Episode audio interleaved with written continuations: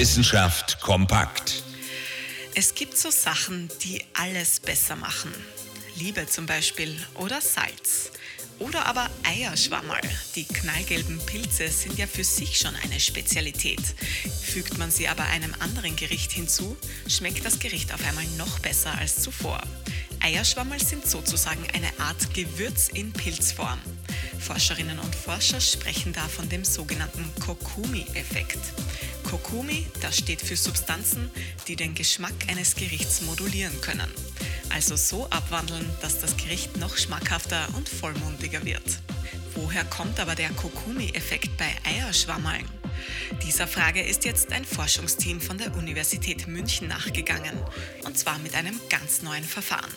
Nämlich mit dem Ultrahochleistungsflüssigkeitschromatographie-Massenspektrometrie-Verfahren. Das klingt ja ziemlich kompliziert. Aber jedenfalls haben die Forscher damit genau die Substanzen herausfinden können, die den Pilzen den Kokumi-Effekt verleihen. Diese Substanzen sind natürliche Inhaltsstoffe, die sich von Fettsäuren ableiten. Je nachdem, wie die Eierschwammerl gelagert und zubereitet werden, gibt es mehr oder weniger davon in ihnen. Was wir jetzt aus dieser Erkenntnis machen? Den Kokumi-Effekt gezielt einsetzen zum Beispiel oder damit die Qualität der Pilze überprüfen. Oder aber einfach Eierschwammerlgerichte noch mehr genießen.